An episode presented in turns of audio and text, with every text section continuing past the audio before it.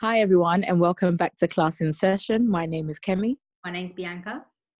And I'm Ezekiel. My name is James.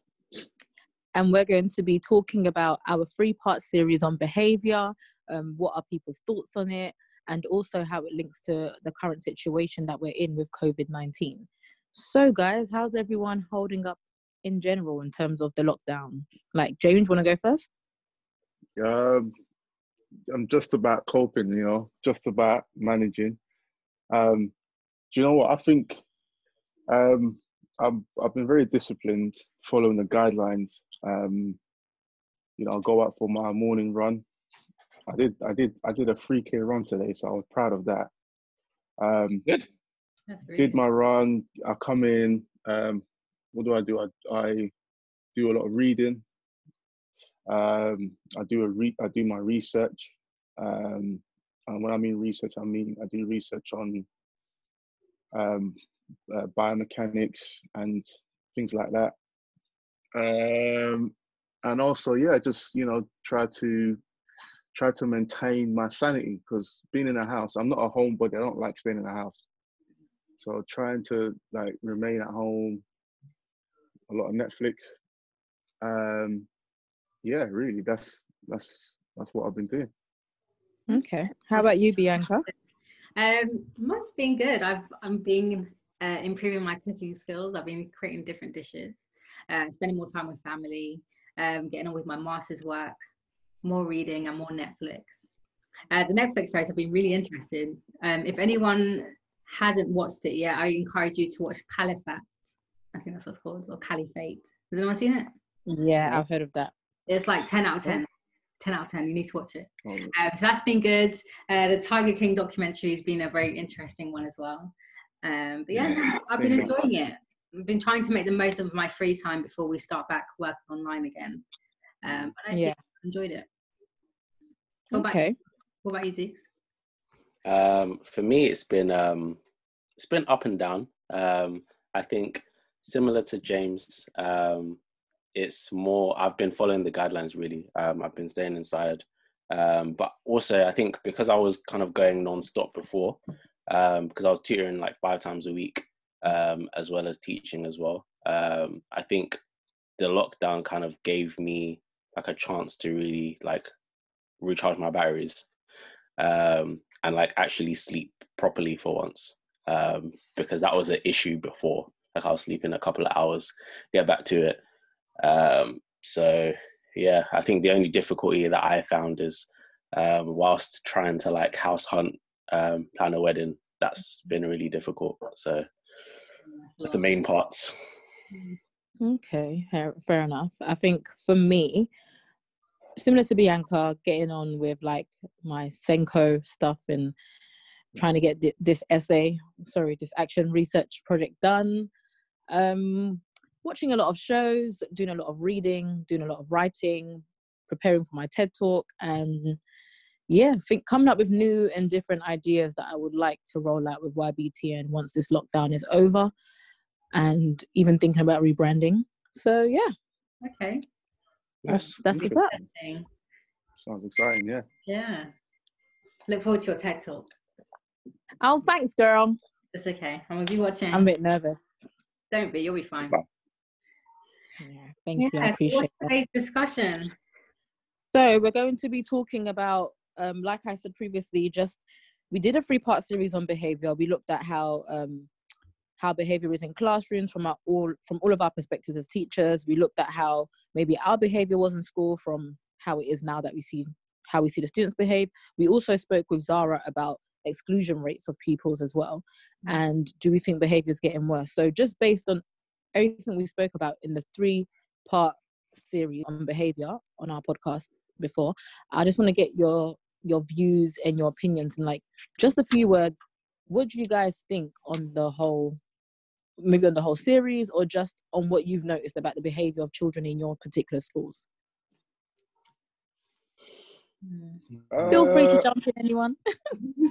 Yeah i mean i mean yeah obviously um you know what in a school like ours um based on the fact that we ha- we have a, a cosmopolitan um, school, um, and in terms of we have different ethnicities in our school, people come from different backgrounds, and those backgrounds play a very important part in how behavior is shaped or how um, kids demonstrate behavior in in our school. Now, it is for me, I feel like the way behavior is presented in our school is due to the fact that the system in our school is, um, I would say, questionable. And I say questionable because um, I don't think the system actually manages the behavior, or I don't think the behavior is being uh, is reducing, and kids are learning from their mistakes. And I, I'll give you an example. If, a, for example, if a student is poorly behaved in lesson, they get on called, and that on call means that means um, SOT will have to remove them. They get put into, uh, they call it isolation room. They are spoken to, decision is made, and then they get put into reflection or detention, whatever the case may be, right? Now, the kid that has that behavior problem has not learned anything from that sanction. They've just been told what is going to happen to that kid.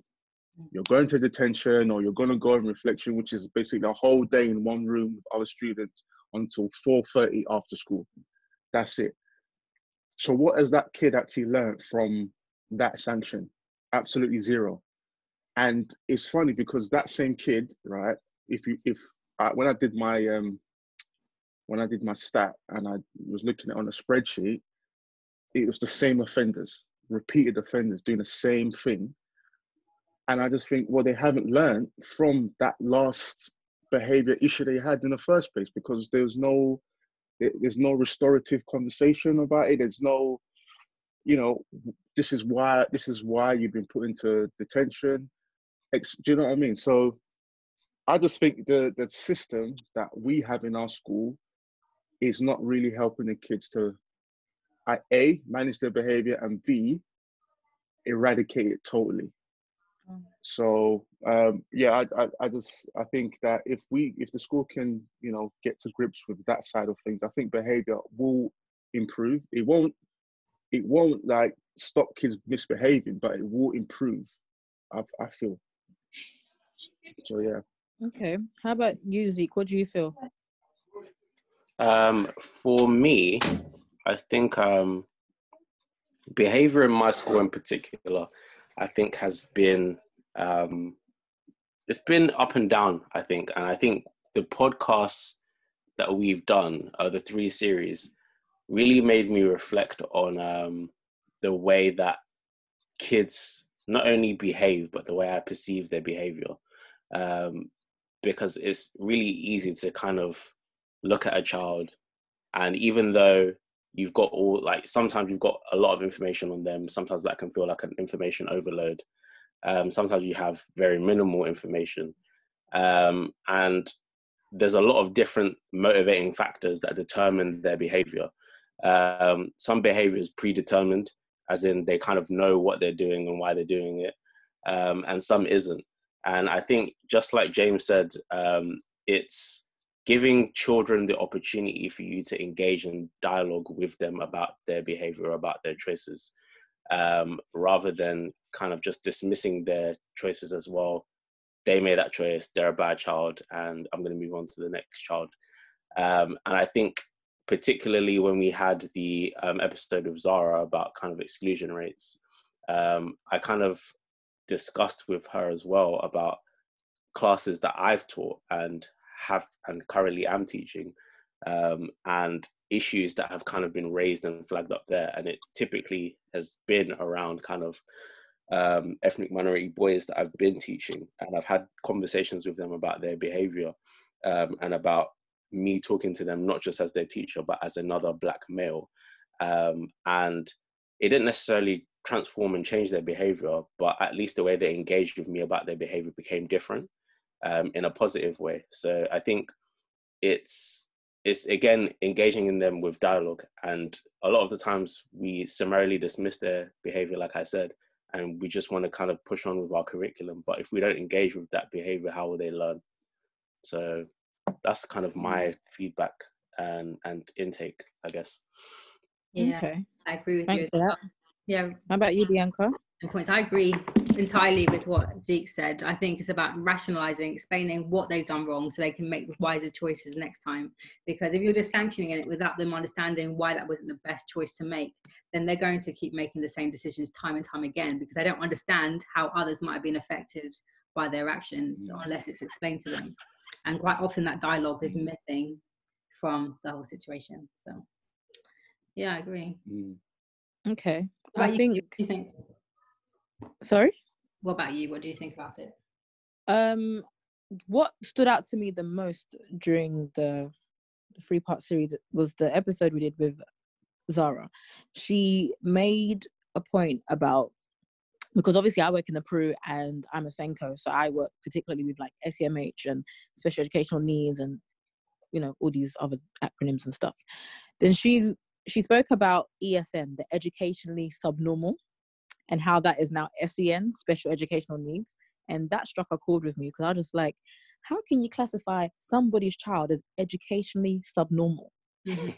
And most of these children, like she said back in, like when that when that term was used, they are black kids. Most of those kids were black kids. Just how we are seeing it now, that most of the kids that get kicked out of school, well, four well, black kids are four times more likely to get kicked out of school than their white counterparts. How can you call somebody's child educationally subnormal? Like I don't understand how the education system got away with that for so many years. I think it depends on who makes up Mm. the educational institution. Because it was predominantly white, I guess they were able to get away with more than they do now, where we are more diverse and a bit more represented than we used to be.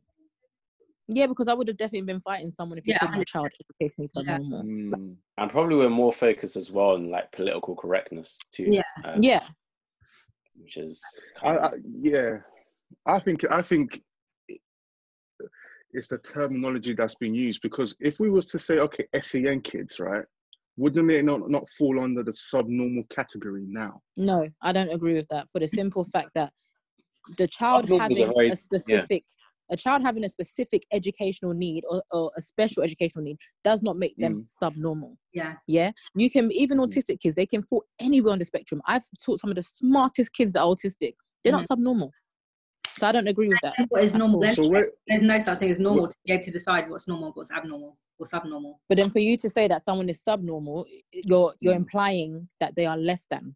Yeah. And I'm saying Yeah. this for the simple fact that even back in the day, they would say black people were subnormal, that we only had a third of a brain. Yeah. So I'm coming Okay, from that so- aspect. yeah, and I agree with you, but you know, I find yeah in in a lot of schools right that some that a lot of parents are very upset that their kids are labeled an SEN student or are put in the SEN category. And when I speak to parents, the reason they say that is because they feel like if their pa- their kids are put in that SEN category, their kids their kids are underachievers or are not normal. They feel like their kids are, you know, um, maybe are not capable of achieving like normal normal kids would achieve. Now, the reason why I ask that question is because when when like, do you feel then that kids who are in that category and parents who you know have kids who are in that category do you think there is a negative stigma on sen kids 100%. Yeah, I agree with that. 100%. But There's definitely a negative stigma to, attached to special educational needs. However, this is where people really need to understand that it doesn't make the child less than or subnormal or Yeah. whatever. The way they Yeah. process information is different. Mhm. that's what i, I mean have It's I have taught some of the yeah. smartest. I have taught some of the smartest children, like t- even to the point I'm just like, well, damn, how did you know that? But if they if other people come across them, they'll be like, oh, that child is weird, that child is different, that that child is, you know, do you understand what I'm saying? There's a negative connotation Yeah. there. However, from working with them, I just know their thought process is different. So how they perceive things, how they work things out is just different. But then, yeah, we have Mm. put those labels on, and there's a negative stigma attached to SEN, which now basically what they're trying to do is that anyone who's got a behavioral issue, a behavioral issue, sorry, let's just label Mm, them as E SEN. basically As you- as you said, they Yeah. do that quite a lot in PRUs as well, don't they? Yeah. So they're automatically on the SEN register. Oh no no no sorry not automatically. So I have students who I have loads of students who are not on the SEN register, Okay. but I do know that there are a lot of students who, if we label them as SEN and we can get them a plan, then they can kind of quickly move on. I have seen that as well. As in move on, as in get be getting rid of. No, be put into another school, so they could Yeah, be put yeah, back into mainstream school. Okay. because obviously a PRU is meant to just be like a short term type of thing. They're not meant to be with us long term. Yeah. So we want to get them back into mainstream school, which is more representative of society that we live in, and Mhm. to get them the right support when they're in lessons, so someone can break things down for them in a certain way, or encourage them, or keep them motivated when the class teacher has to focus on the other thirty kids in the class. Okay. Okay. Mm. I think. But I, I mean, I'm, sorry, go on. I mean, like like you were saying, um, the things that really kind of stood out for me as being um, problematic, um, or I, I, let me say, the episode that gave me the most food for thought immediately was the second episode, um, just because. Zara. Um, yeah, with Zara, and it, it was the the conversation that I engaged with her. Um, I think it was like maybe towards the beginning or midway through the podcast, um, and we were going kind of back and forth on a. I remember that. way, yeah, the way that um like kids needed to be motivated and have like like see education as something purposeful, and she was arguing that um the way that education is kind of relayed to students now is outdated, and the way that they're like we only I only kind of have that perception of education because of the way I was raised, but the, and the things I was exposed to. But the kids maybe nowadays have a complexity of things that they're exposed to, the complexity of things that Mhm. influence their behavior. Um, and the way that they see education isn't kind of a means, isn't like a be all and end all, um, and isn't necessarily a means to an end. They have other means to get to their ends, um, which is kind of what she was um, saying. Um, and again, that made me kind of go back and think the way that I'm kind of pitching my lessons maybe to some of my students is making like they they they may come into my lesson already feeling like oh english isn't a place that i need to be in english isn't something that i'm going to need for like wherever i want to go and then that may kind of influence that they're acting out but rather than trying to understand that behavior and kind of adapt to it again because of the pressures that we might find in our schools we feel like we have to kind of maybe press on a little bit more and kind of reprimand those kids in a way that's not necessarily displaying the level of patience that they maybe need in that particular time. So I think that was the thing that really kind of opened up my eyes to kind of maybe the way that I've been teaching and the way that maybe I can adapt to them a little bit more. I really agree with what you just said because I think sometimes Mm. we I know a lot of schools are trying to say we need um you know to have a more diverse and engaging curriculum but what does that actually mean? Because if we have a diverse and engaging curriculum what some people are saying is that that would kind of maybe um eliminate bad behavior and i use quota- like air quotation marks when i say bad behavior because obviously behavior has a root cause so they're saying Mm. that if we have a rich and diverse curriculum, we can eliminate that bad behavior. But what does a rich and diverse curriculum look like? Like you said, Zeke, because of Zara's point of saying um, the curriculum is outdated. Mm. Yeah, I, I, I mean, I'll let you go, James. yeah. I, I mean, what does it look like? I think. I, I don't. I don't. I don't know. I think. I think. I don't think it would improve behavior. I disagree with that. I don't think it would imp- improve behavior at all. But why not? having a because kids now are not even looking at the educational system as a way out. Oh, sorry, they're not looking at the education system as um, a way to be successful. Like what kids are taught now in society or in social media are that you don't have to go to school to be successful. So having a diverse curriculum really is not gonna it's not gonna change the narrative really. Or couldn't we Or use how the about- curriculum? So I'll let Kevin Sorry, go go on. Sure. But how about if things were offered in the curriculum that actually interest the children?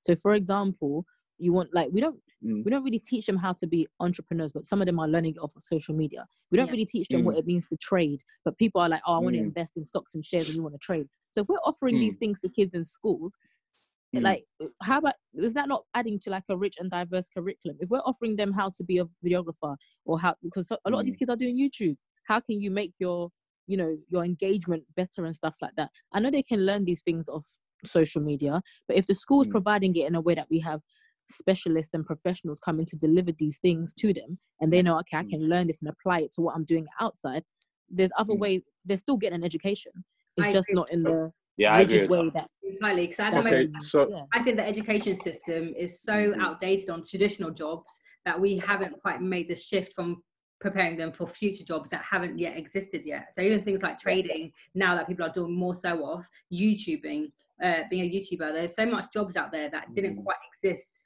until recently. And if you look at the curriculum, to what extent does it actually link to those jobs that are out there now? Yeah, Does it? It's a exactly.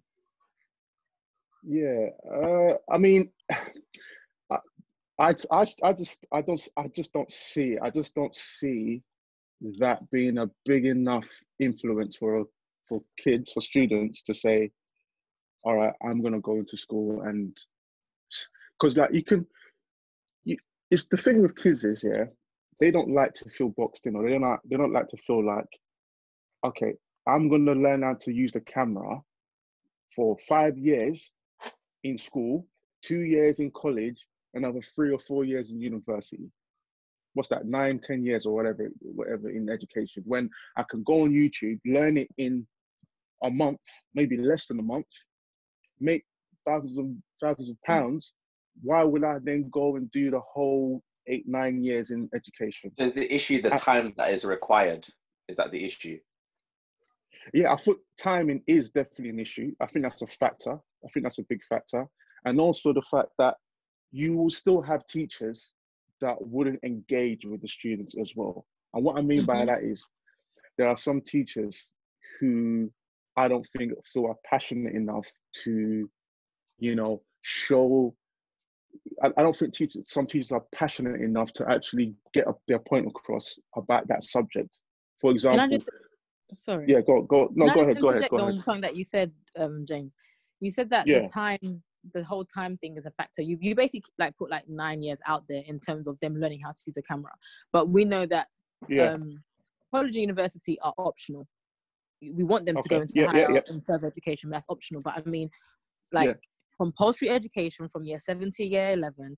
If there Mm. are things put in place that will actually Mm. interest students and keep them Mm. engaged with things that they actually want to do that they can follow up on when they leave compulsory education, would that Mm. you honestly do not believe that would reduce the like I said uh, quotation marks the bad behavior that some no, students I, show? I, I don't, I don't think, I don't think it would. Gary Vee said something the other day. Yeah, Who's Gary Vee? remember. Uh, Gary Vee is this, um, is this motivational speaker, right? He's a motivational speaker, entrepreneur, has a lot of followers, right? Okay. Very successful person, right? Do you know who? Uh, you know those guys like I can't give it this Tony Robbins. You know who that is? Nah. I've heard of him. Okay. Yeah. Nah. No worries, keep okay. going. So basically, yeah, he said that, and he's got a lot of kids that watch his stuff. He said that why would you? ne- Why would kids need to go? Why do they need to go to school when you, when school is a is a prehistoric? What did you use? The prehis a prehistoric, outdated system that you could learn for free on the internet. The internet. He said the internet is the biggest educational system killer Mhm. because you Mhm. can learn everything on the internet, Mhm. right?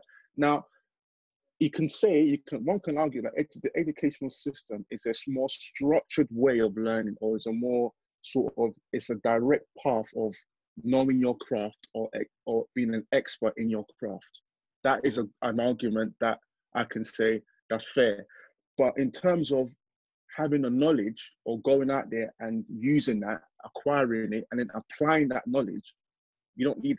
You, one could say they don't need the educational system. Now, do I agree with that? No, I would still send my kid to school because. But then, okay, you know what? Let me stop there. Let me ask you a question. Let me ask you guys a question. Yeah. With all the knowledge that's out there and the accessibility that is we that kids can get, right? Mhm. If you had a kid today, with everything that's out there, would you send your kids? Would you still say to your kids go to school, and why? Why would you still Of send your kids go to to school? school. Absolutely. Social skills. I'll send them to school. The Okay, so- Coming to school, they fine. ain't got no choice. yeah, yeah. I mean, why? social skills, being being respectful, being polite. Um, those are just uh, to name a few of the skills that you learn whilst being in the school environment. And I don't think that that can be taught over the internet. yeah. So you don't you don't think learning the basics of being polite, being well mannered, can be learned at home? No. Of course they can. It's not being taught at home. Some people at home don't even know how to do that, so they can't. teach No, it. but they can be taught at home But if parents you don't are. think they can be taught at home? No, but that's I- the thing. Hold on. Wait. They can be taught at home. However, Mm. If they are in a school, do you know how many people they come into contact with of different faiths and religions and different walks of life Mm. that they need to really build up those social skills, Mm. like for their own benefit? hmm to be more accepting of others and the differences that are in society. Because if you grow up Exactly. in a sheltered environment where you're not being exposed to that, then you're not gonna- know how There to you go. with who are in I'm Nigerian. You can't just be learning things from me as a Stop there, Nigerian. stop you need to also learn from from the Jamaicans and the That's- you know yeah. the Ghanaians and the Romanians. That's where I was going. I got see. That's I'm where I was telling going. you. So yeah. So what is what is it?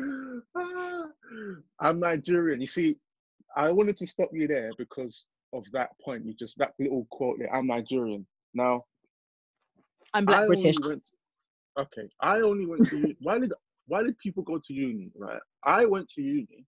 I'm going to speak for myself. I went to uni because I'm Nigerian. Yes. Why? Am, am I wrong? That's why I went to I went to uni because One hundred percent facts. That's the only reason. Facts. That's The the 100% only facts. reason. That is the only reason. I didn't have no interest in going to university. I went because I'm Nigerian. My mum told me you need to go to, to, to Hundred university. percent facts. And that's the same. What for I learned at uni. Yeah, go on. You. I was saying the same for Zeke because he's nodding his head. Yeah. No. Hundred percent Zeke facts. would know. Okay. Exactly. Kemi, what about you? Well, okay, mine's a bit different. Don't lie, Kemi. Don't lie. I'm being, I'm being totally honest. Okay, obviously it's because I'm Nigerian, but shut up. Basically, it's also Ah. because I mean, you know, my brothers went uni and they got to leave the nest and live their lives. I wanted to experience that too. So yeah. So for the experience rather than for the actual educational part. No, point. no, obviously the education was my point. important. I got my degree, but yeah, they both go hand in hand. But that was a that was a secondary option, really. The oh, first option whatever. was you wanted to go out and spread your wings, basically. You wanted to fly, yeah. And that's what I mean by if you're going to the educational system, if you're taking that route, right? What is the real purpose behind it? What is the real push behind it? Is it because your parents, like you're saying to your kid now? Yeah, but that's that's own- not compulsory education though. Higher education is by choice. So that's the thing that the, Mm. my children will have a. Cho- I'm telling you this now. I am not going to force my children to go to university because of how the world is changing. Yeah, that's a choice Mm-hmm. of this. However, compulsory education up until the age of 16. Damn right, you're going to Mm. school. Pretty sure it's eighteen, isn't it? Yeah, it's 18 now. Mm, Uh, okay, even better then. You stay. That's okay, yeah. Yeah. Okay. So, so then, if your kid turned around and said to you, "Mom, you know, I can learn to be a construct, uh, I can work in construction, or learn to to be a carpenter or plumber, whatever, right? Have my own business, right? I don't, wa- I don't want to go to school. I've learned it all on YouTube, whatever the case may be, right? And they've got the skills to do it. Would you still force your kids into school? compulsory education. Year seven to year eleven, that kind of stuff. Yeah. Like, not, Yeah. ye- yes, it was year seven to when they're eighteen. Yeah, you have to go. Okay. Now, when you're 18 and you're So- an adult, they make well, Mhm. technically an adult by law, not in my Nigerian household. Um, then you can make your choices. But until then, son, daughter, you have to go to school. So, this goes to back to my point. So are the kids that okay, they've been forced now, they've been forced into going into school. So are they really happy? This is why a lot of kids come into schools, right? And are angry. Because they're big they're there because they don't want to be there. They've been Okay. forced to go. Do Mhm. you get what I'm saying? So they Yeah.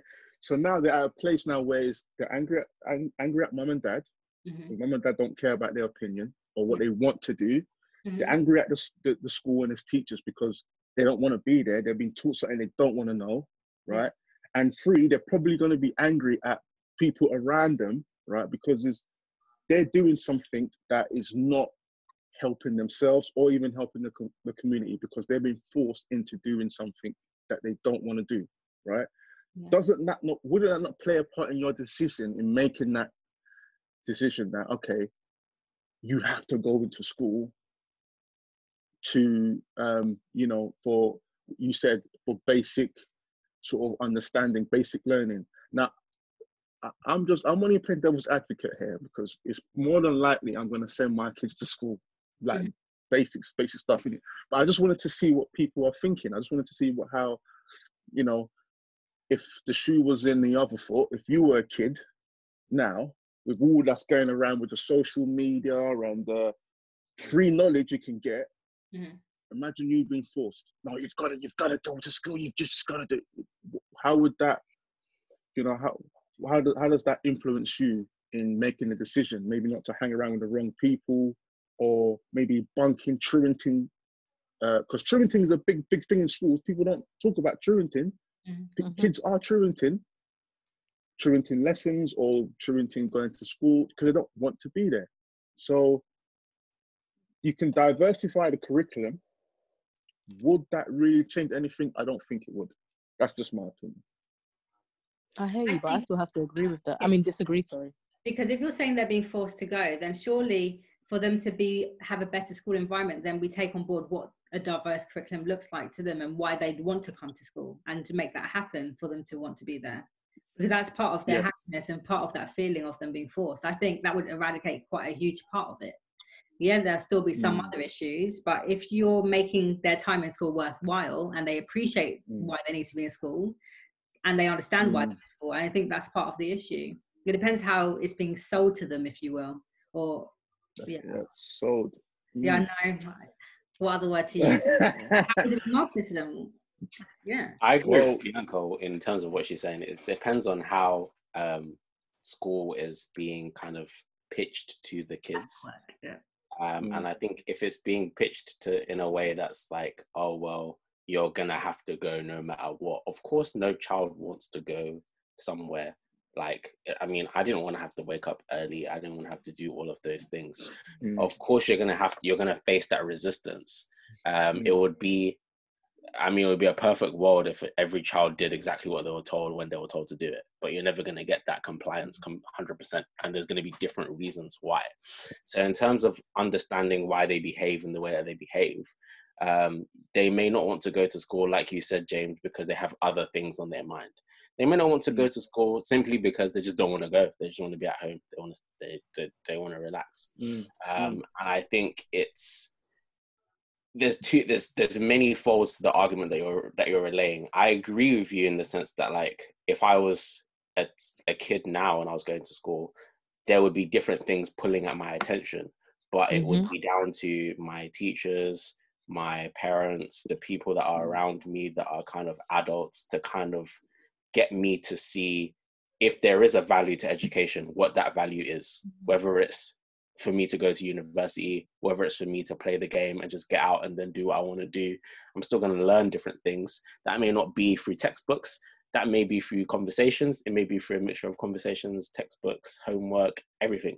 And I think it's, mm. I, I, I think school is a perfect melting pot for kids to learn and emerge as the people that or close to the people that they want to be um, which is why i wouldn't not send my kid to school because i learned those things in school mm-hmm.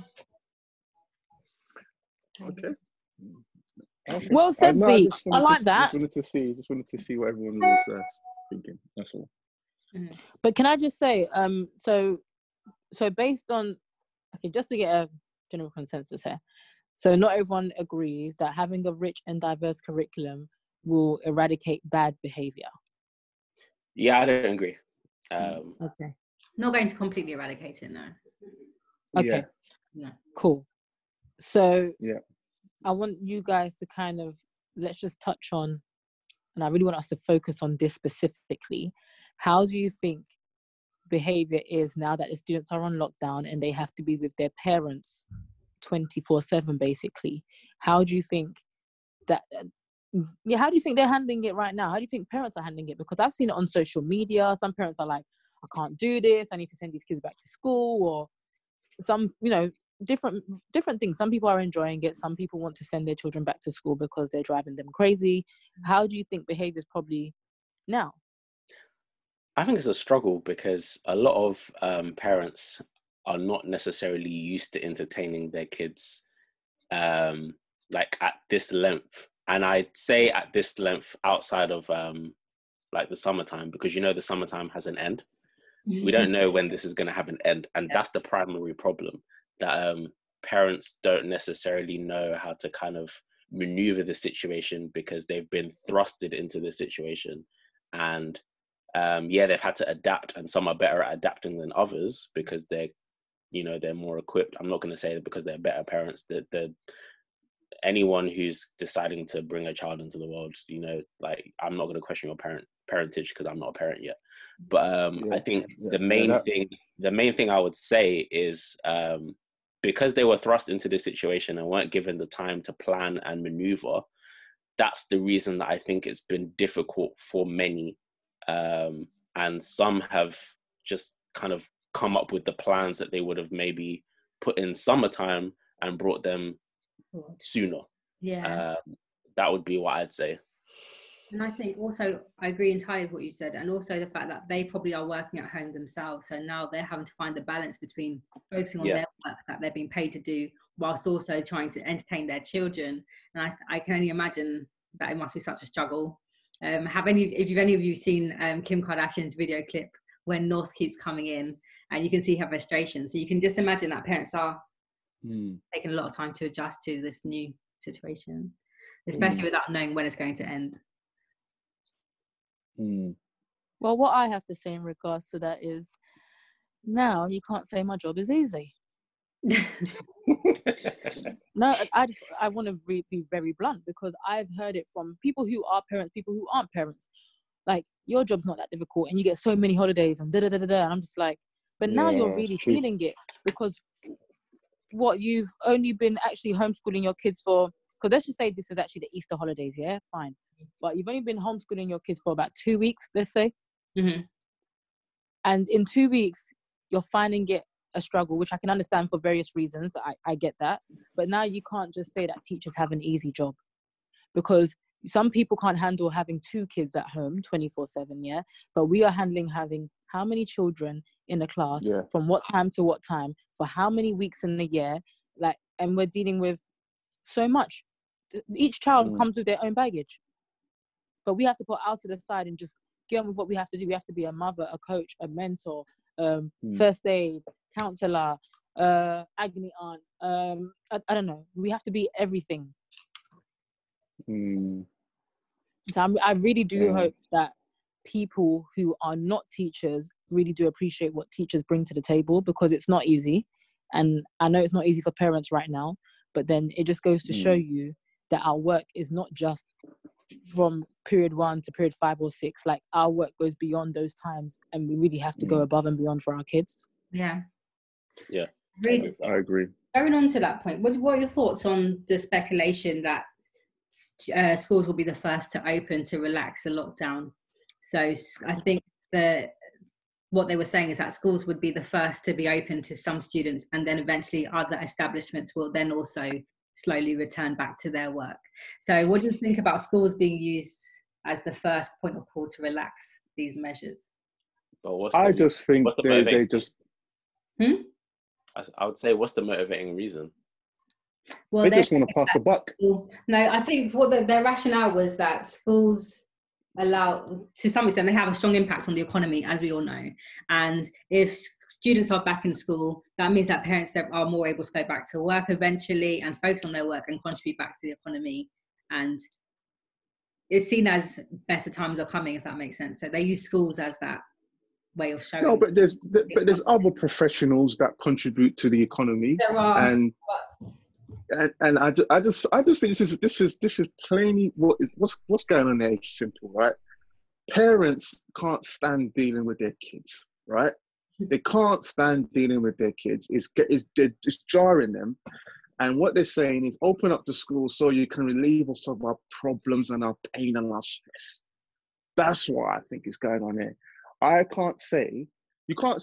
People can't say, okay, one profession is more is is going to contribute to the the economy than the other. I think any eh, most profession professions now, right, has a important part to play in in, in the economy. Yes, school is important, but I I think um, plumbing is important. Electricians are, eh, eh, are are important as well. I think there's so many professions that contribute to the economy. I just think, look, the teachers have a very important job in teaching kids managing their behavior. I, I do think that teachers go under the radar. I don't think we are, as as Kemi rightly said, I, I think people now have to look at teachers now as being as the job that we're doing is not an easy job that we're doing. Having to have these kids every day, right? Multiple times, um, sometimes multiple. Uh, sometimes you have the same kids, like maybe three, four times a day, and that kid might be off the wall and we have to teach them, we have to manage them, and all of that, right? I think people need to see that yes, teachers have a very hard job in their hands, and we need to be thanked. You know, we need to be rewarded. The NHS, you clap for NHS at eight o'clock every day, long clapping. Why don't they clap for teachers when we are dealing with some of these kids? You because I mean? the argument is that we're not on the front line in the hospitals. Yeah. yeah. Listen, we don't get the recognition we deserve. I feel, I, I don't think we do. So, I don't know. In my in my opinion, I think, to, you know, we do, a, a, you know, a hard job as it is, and we, I think we should be recognised for it. I, I get what you're saying. I totally hear you, and I agree. I don't feel like teachers necessarily get the recognition they they should get or what they deserve. However, hopefully, well, hopefully this um, pandemic that we're in will open people's eyes to people like yeah teachers um, nurses and doctors and people who are really pushing and making sure that things keep going. Mm-hmm. because it's not it's not easy on any of us. However i mean the, some of the parents that i know i'm not going to say all because i don't know every parent. However i know some of the parents that i know are struggling and it's like you kind of have to give them tips on what to do with their child type of thing. Is it that's why you know we had that episode saying is it like is it my child or yours? Mm-hmm. because i feel like i'm parenting the child as well. And I, I think i told you guys this before where i was in the post office and then the woman in front of me said this was before we had the lockdown. She made it very clear that she is not keeping her children at home. She said i can't handle them. I can't deal with them. They can go to school and the teachers can handle them. And i was just like excuse you your own kids that you gave birth to. Yeah, that goes back to that point we mentioned earlier about teachers being seen as glorified babysitters. You know, where yeah. our role to babysit and to look after them while the parents are at work sometimes or whatnot. Um, so I think definitely a newfound respect might be placed on teachers and obviously the NHS now as well, going through everything they're going through on the front line. Uh, but it shouldn't take things like this for these type of professions to be appreciated. I think the public health service generally and public and people in public service, I think that needs to be under review because as as we saw, like towards like the conclusion of when they decided that they were going to kind of close schools, they were facing a lot of kind of um, frustration from teachers, from unions, um, from parents who just stopped sending kids to um, school. Um, and obviously there were still some that did. It was kind of like well the people some people that did because they needed the childcare others that were just like you know what? Like, we need our kids to keep learning. And it's it's it's now i think this being at home in this quarantine season i think what this should give the government an opportunity to do hopefully is take stock of like okay there were some professions that managed to um in a similar way offer a service at home. I'm not saying that that needs to be the permanent kind of fixture for them mm-hmm. but it's looking at kind of how can we utilize some of the things that we saw at home that worked effectively and bring that maybe into businesses into like classrooms the use of technology. Like we we un, we downplay how we can use technology as a tool to actually teach and use it constructively. I still feel like if we come out of this and they just open schools and then they're just like well all the kids are being sent back to school and there's no plan there's no kind of outline of how that's going to work. I just feel like we've learned nothing from this. Is what I believe. I agree. Hmm. I agree with you, Zeek. Hundred percent. Something a lesson clearly has to be learned here, and I'm hoping that the lessons that are learned we can apply to the classroom, as well as the government making sure that, God forbid, we ever face anything like this again. But Mhm. something has to be put in place beforehand, before it gets too like before things get too bad. Yeah. I think a can't wait until it's bad. Yeah. I think there was a lot of delayed. uh, I, everything was delayed. It seemed like everything was so last minute with the decisions. That Yeah. almost came across like education was an afterthought. Like even down to, as I mentioned previously, letting us know that schools were going to be closed or letting students. Yeah, the school closures were announced on a Friday, weren't they? Yeah, it was announced announced on, on a Wednesday. on, on the on the on It the was Wednesday. announced on a. Wednesday that it will be closed from Friday. Yeah, so that was announced quite late, and then also because obviously things needed to put put in place before that. And I'm sure they knew right before the Tuesday. Ugh, I'm sure that they hello. Yeah, Can you hear me? Definitely. I'm sure that they knew well before that Tuesday or the week before that they planned on closing schools. So I don't know Yeah, what of course. announce it that same week. And then even down to exams being cancelled, rather than telling students that straight away, they should have communicated that to the head teacher and to staff first. Because now what you run the danger of is demotivating students from engaging in any sort of curriculum because they know they're not going to be assessed on it. Basically, we're all in the same boat, which means that because even when students are asking you, what does this mean? I'm finding out at the same time as you, mate. So Yeah, I don't yeah. have an upper hand in explaining things to you because I'm finding out at eight o'clock the same time you're finding out. So I agree with We you, Bianca, in terms waff- of waffling. yeah, he did waffle, but I do I, I agree with Bianca in terms of like you know them telling head teachers and staff members at the same time as they're telling parents and students. I don't agree with that. They should have given us a heads up so we know how to deal with things accordingly before we relay the message out to students. Agreed. But you know, that's the government we voted for, isn't it? Well, I didn't vote for them, but anyway, that's another story. Yeah. But um, kind of moving on a little bit, Bianca, would you like to share with us your dilemma? Yeah, so moving on to the whole online way of learning, um, they've also, someone mentioned that their head teacher asked for the WhatsApp, so that way they can be communicated and line managed and monitored via WhatsApp. And I just wanted to get your thoughts on that. Do you think that that's fair to ask of an employee to give away their WhatsApp, their personal number for work purposes? Um, would you be happy to do that, or would you go against that? What, what are your thoughts? Can I just quickly I- I jump in would- and say, hell Yeah, go on. no. I saw that tweet that Bianca's talking about on Twitter, and I literally said to the person, remove yourself from the chat and don't feel sorry for it. Don't feel bad about it. Like you don't you don't need to do that. Where where will we Mm. have the work life balance? Where is the cutoff point? So that's my views on that, to be honest. Yeah, I mean, I think I agree. going back to keeping your work life and your personal life a bit separate, I think by merging it and adding me- members of staff on WhatsApp that you're not entirely friends with outside of work, I think that's a bit of an invasion of privacy. And what's Mm. them now from contacting you at all hours of the day, even after Yeah. the time that your schedule, you know, your timetable to be Yep. teaching. I think you're just too accessible that way, and I, I wouldn't feel comfortable with it personally. Yeah, I agree. Yeah. I agree. It's just wrong. It's just wrong. I So if anyone out there, if your head teacher wants to add you to a WhatsApp group for work, no, just say no. You have every right to, and you don't have to feel You bad have, for yeah, yeah, you have every right. It's not against the law. You have every right to say no. It's an And invasion of privacy. I, I, I wouldn't be happy doing that. no, it's I not like wouldn't be happy doing that. accessible via emails anyway. You know, Say that so again. they- Exactly. you're accessible via emails, so they can still send emails to communicate with you. Yes. So no need Go. for extra mm, way of communicating via WhatsApp now, because that's leading on to out of hours when people are Can you imagine? Their laptops. Can you imagine just going to WhatsApp to check something so it shows you're online, and then they just quickly pounce on you then? But you're not you're not Yeah. actually on WhatsApp to do anything. You just want to quickly check something, Yeah, Yeah. or even still, but that, then you feel like now you're obliged to reply and to sort out whatever the issue is yeah. because you're online. and even I still that, get emails off off.